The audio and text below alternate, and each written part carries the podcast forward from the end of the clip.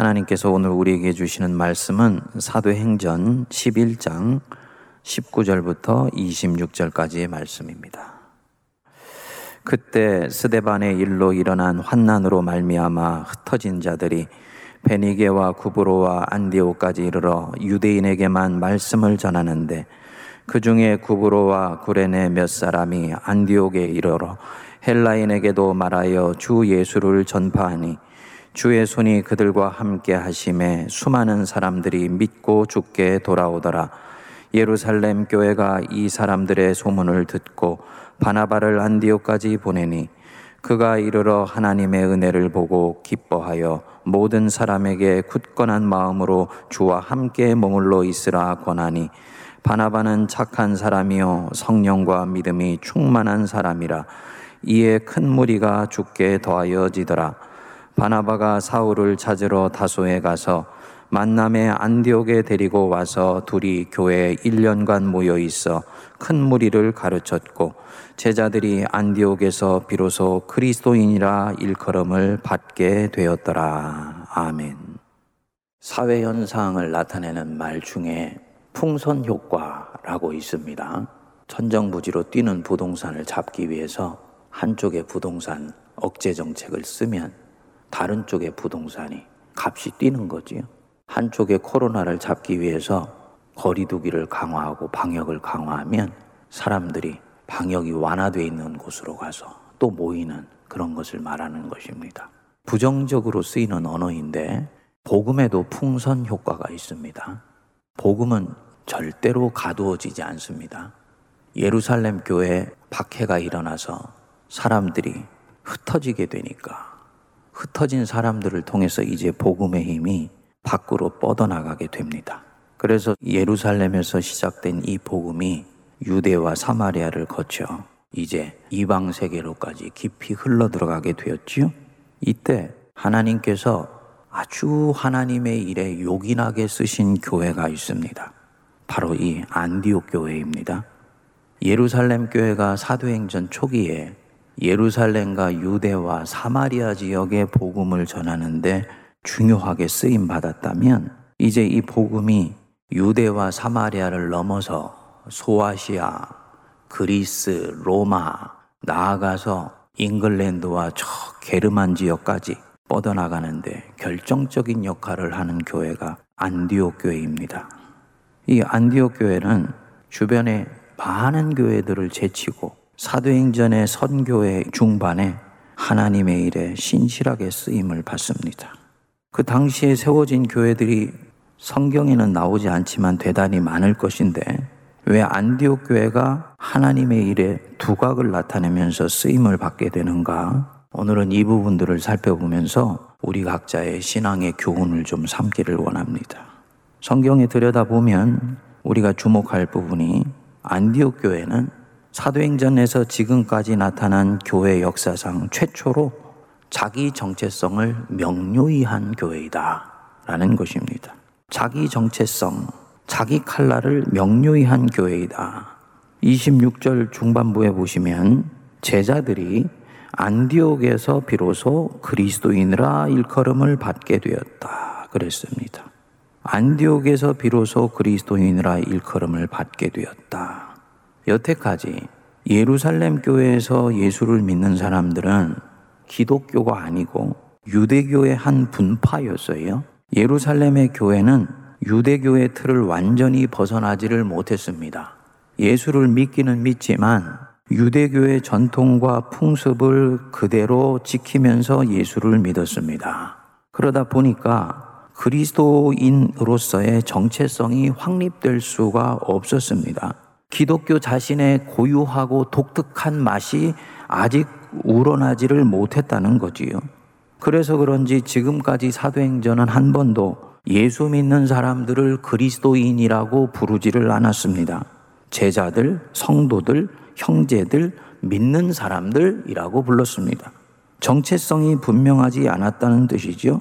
반면에 안디옥 교회는 이런 면에서 이 예루살렘 교회나 이때까지 세워진 교회와는 확연히 달랐습니다. 제자들이 안디옥에서 비로소 그리스도인, 크리스티아노스, 라고 일컬음을 받게 되었다. 뭘 말하느냐?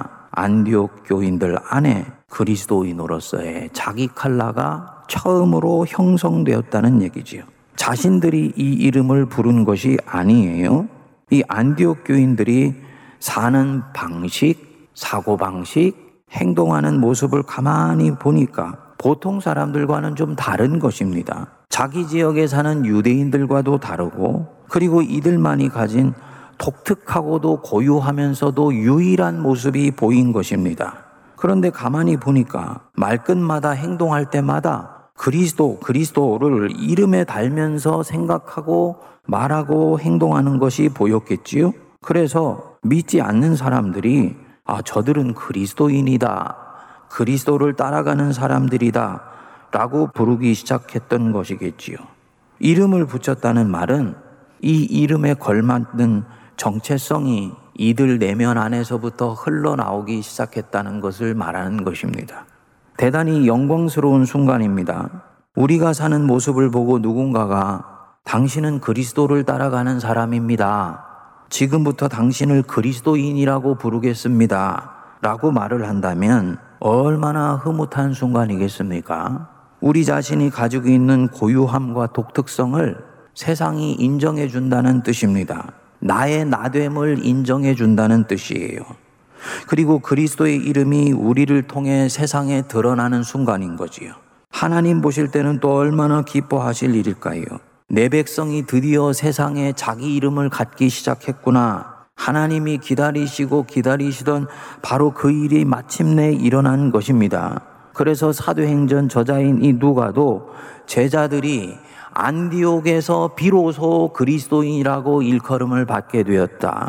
이미 그리스도인이라는 존재가 세상에 나왔는데 아직도 그 독특함과 고유함과 정체성이 분명하게 드러나지 않아서 누구도 그리스도인이라고 불러주는 사람들이 없었다. 그런데 이 안디옥에서 비로소 그리스도인이라고 불림받는 사람들이 생겼다. 바로 이 뜻입니다.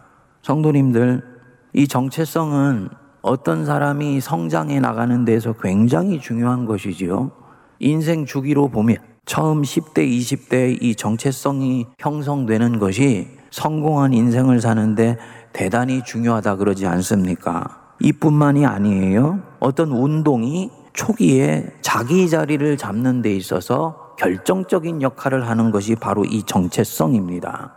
어떤 운동이 정체성이 섰다. 이 말은 그 운동이 나아가는 이유가 분명해졌다는 뜻입니다. 정체성이 섰다는 말은 자신에게 진정 중요한 것이 무엇이고 내 인생을 걸고 추구하는 가치가 무엇인지 이미 이해했다는 얘기입니다. 이에 따라서 삶의 방향에 대해 결단을 내린 상태, 그것이 바로 이 정체성이 쓴 것입니다. 보시죠. 이제 초대교회 이제 막 기독교 운동이 시작되었습니다. 이를 따라가는 사람들 안에 정체성이 섰다. 이 말은 자신들이 무엇을 믿는지, 무엇의 인생을 거는지, 자신들이 추구하는 가치가 어떤 것인지, 어떤 면에서 이것을 따라가는 사람들과는 차별성이 있는 것인지, 이런 것이 분명해졌다는 뜻입니다. 옆에서 보는 사람들이 저들 그리스도인이야 라고 불렀다는 말은 이들의 정체성이 철저히 예수를 추구하는 삶으로 확립되었다는 뜻입니다. 그리고 이 정체성이 분명해야 이제 이 사람이나 혹은 이 단체는 밖으로 뻗어나갈 수가 있게 됩니다. 안디옥 교회가 선교 초반에 예루살렘 교회를 이제는 제치고 중반기에 서서 이방 선교의 중심에 선다.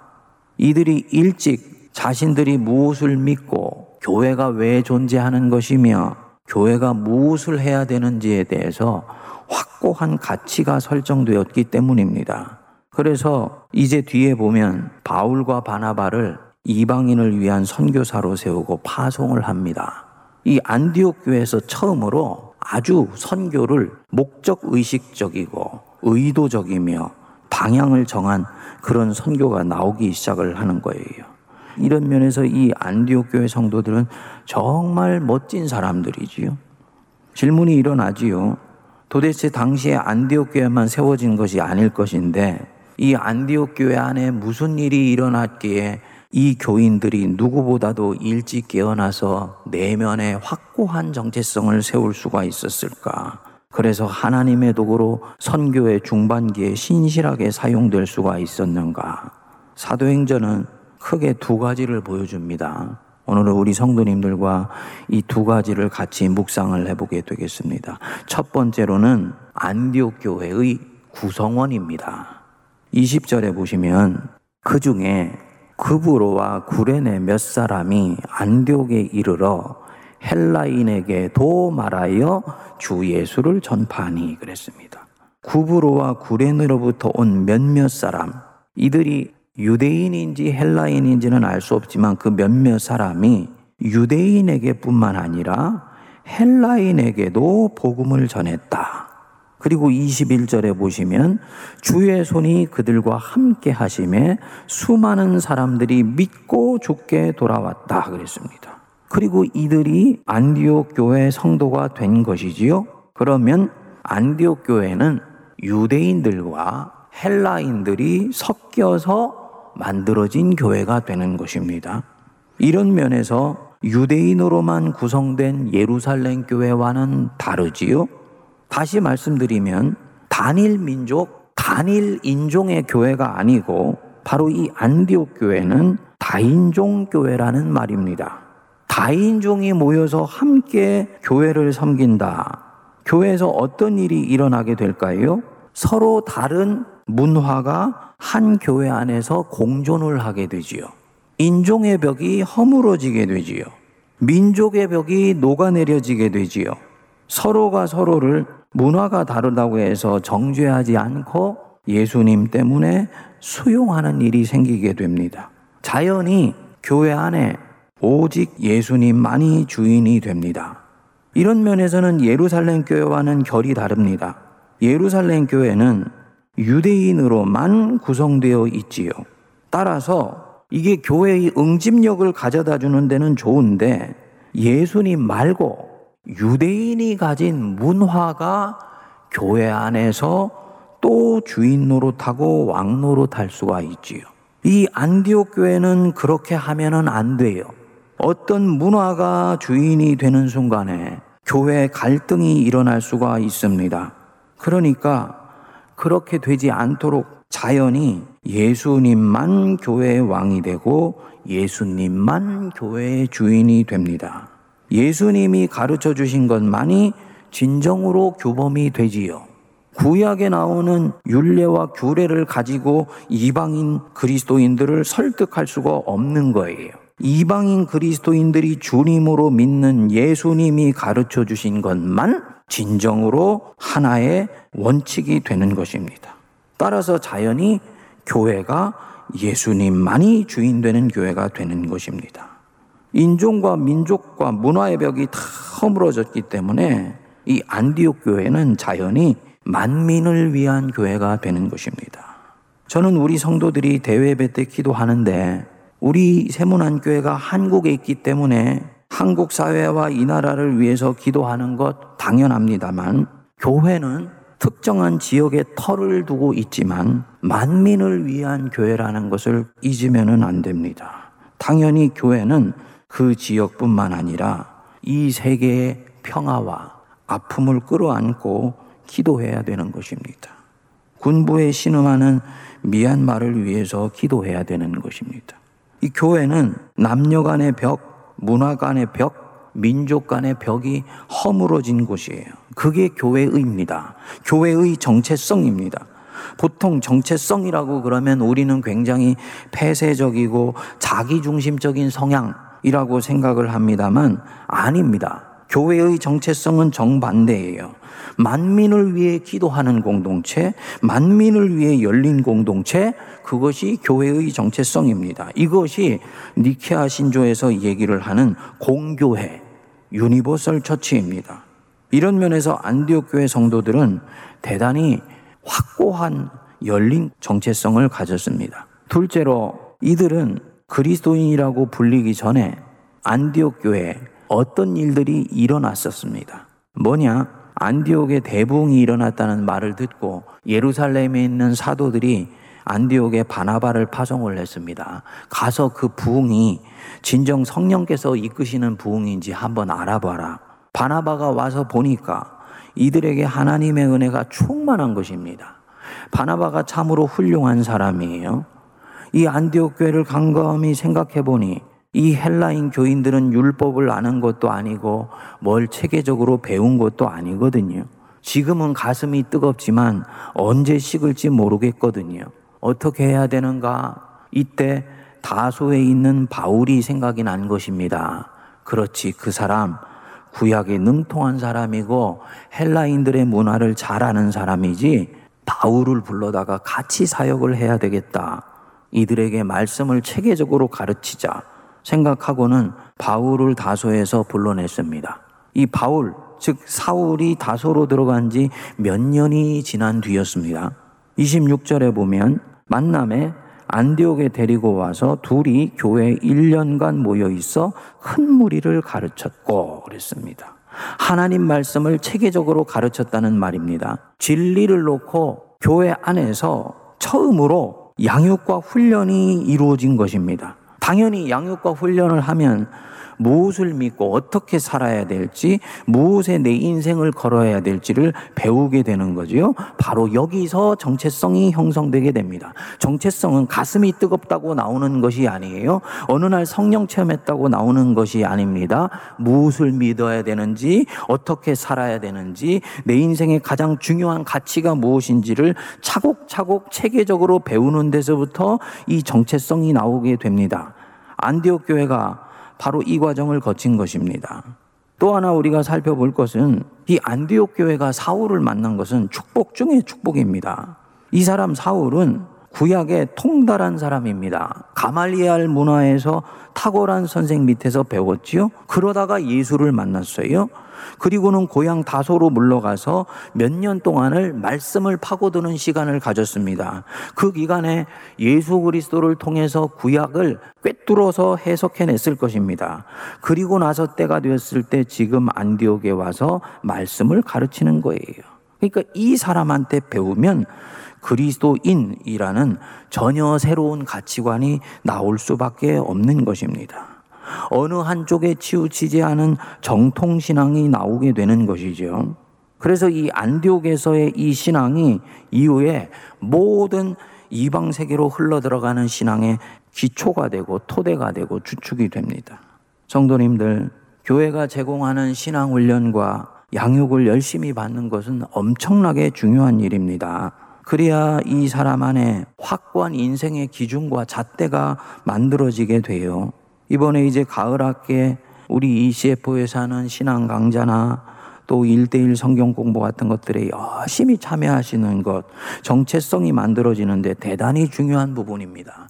세상에 질질 끌려가지 않고 내 기준과 잣대를 하나님 앞에서 명료히 세우고 세상을 이기는 삶을 살게 해줍니다. 그런데 이와 함께 중요한 것이 있어요. 2000년 기독교의 전통, 그리고 그 정통 신앙을 풍성하게 섭렵하고 배워야 합니다. 그래야 치우치지를 않아요.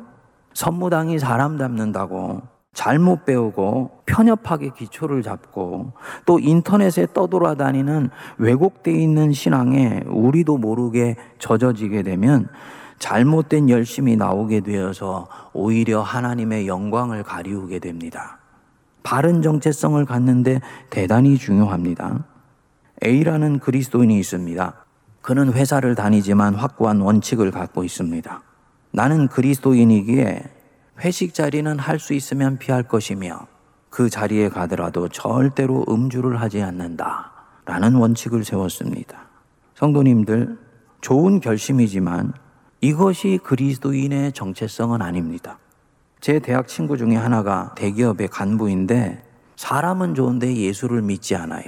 친한 친구니까 제가 만날 때마다 친구야, 이제 예수 믿어야지 하고 권면을 합니다.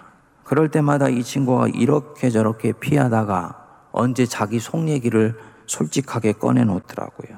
이봐, 나도 신앙 한번 가져보고 싶은 마음이 있어. 자네가 목사고 내 처가의 뿌리가 다 기독교야. 왜 신앙에 관심이 가지 않겠는가? 하지만 우리 회사에 교회 다니는 사람들 보면 고개가 갸우뚱해져 그러더라고요. 왜 그러냐? 그랬더니 이 친구가 그럽니다. 일례로 회사에 신참내기가 있는데 우리 팀의 팀웍을 위해서 회식 자리를 가지면 선임도 아니고 아직 신참인데도 그 자리에 끼려고 하지를 않고 집으로 가버리려고 해. 어쩌다가 회식 자리에 오면 자신은 술 안 먹는다고 그 비싼 안주만 다 먹어댄다니까?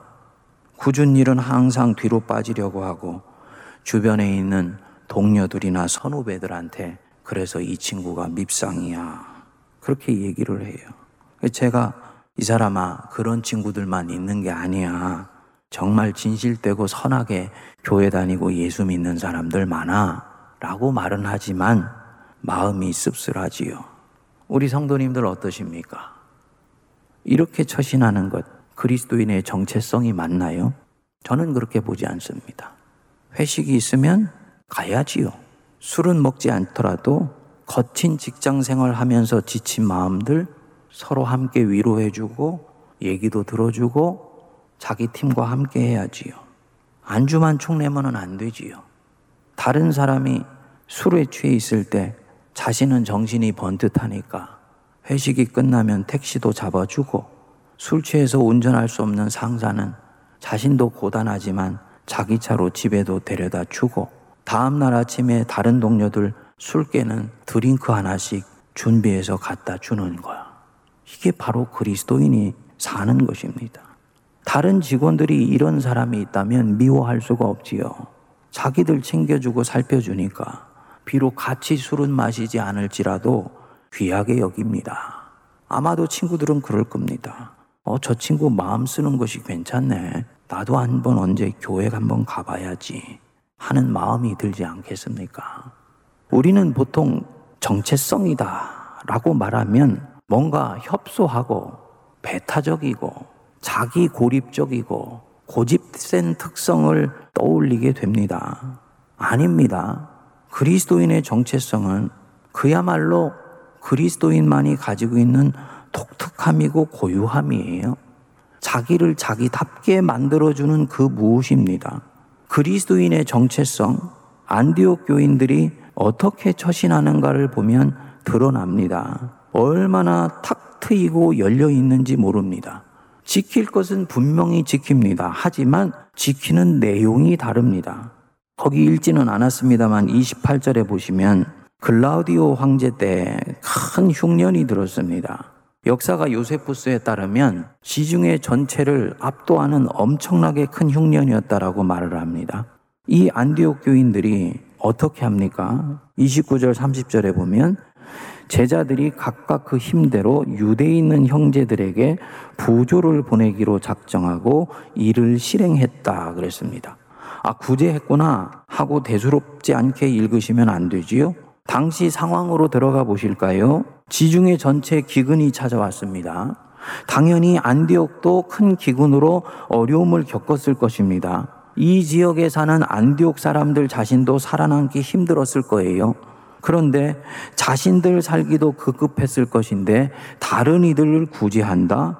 그것도 누구를 구제하는 것입니까? 그 지역에 사는 사람들이 아니에요. 자기 민족이 아닙니다.